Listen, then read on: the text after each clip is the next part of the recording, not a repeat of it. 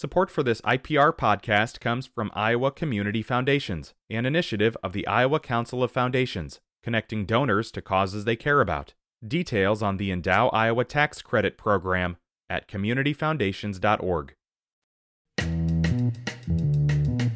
Today is Wednesday. It's the 29th of June. This is Here First from IPR News. I'm Clay Masters.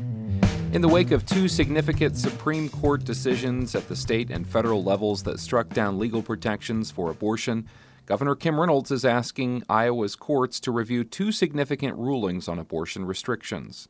Reynolds said in a statement yesterday that she is requesting the courts lift an injunction against Iowa's 2018 so called fetal heartbeat law that bans abortion after about six weeks of pregnancy. Abortion in Iowa is currently legal up to 20 weeks. Reynolds is also urging the Iowa Supreme Court to rehear a case challenging the state's mandatory 24 hour waiting period that was decided earlier this month before the U.S. Supreme Court ruling was issued. In a statement, Senate Democratic leader Zach Wahls called the move, quote, an incredibly dangerous action that threatens the health, safety, and future of Iowa women. Meanwhile, just before that announcement was made by Governor Reynolds, Democratic governor candidate Deidre DeJear said at a campaign stop in Sioux City yesterday that she will fight for abortion access in Iowa. IPR's Kendall Crawford has that report. DeJear says the recent Supreme Court ruling to reverse the constitutional right to abortion has added another priority to her campaign.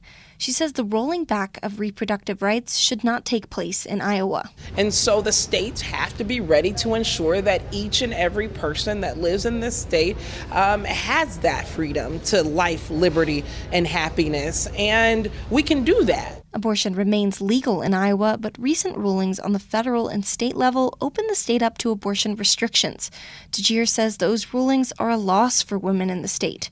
Her comments came before Governor Kim Reynolds asked state courts to reinstate a law that would ban abortions once fetal heartbeat activity can be detected. The record setting housing market has slowed some, but it is far from hitting a full stop.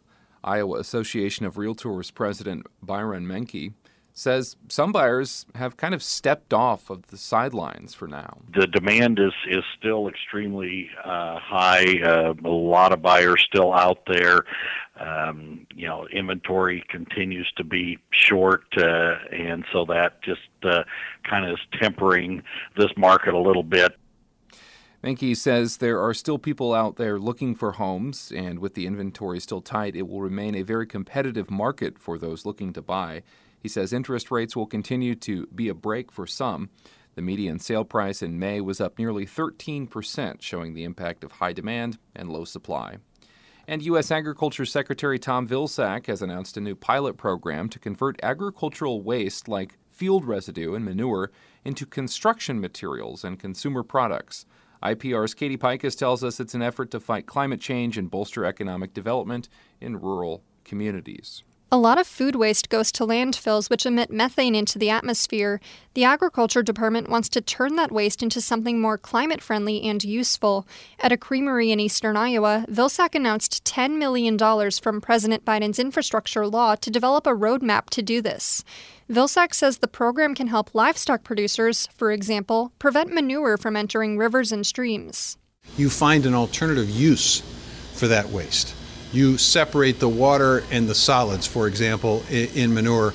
You reclaim the water. Why is that important? Because we're faced in some parts of this country with serious water shortages. Vilsack says the program will help farmers make more money and bolster jobs in rural areas. It's going to be a sunny day today in Iowa. Highs will be in the upper 80s to the lower 90s. This is Here First from IPR News. You can find it wherever you subscribe to podcasts. I'm Clay Masters.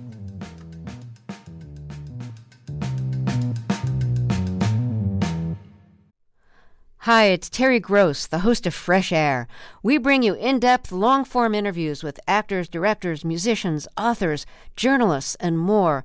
Listen to our Peabody Award winning Fresh Air podcast from WHYY and NPR.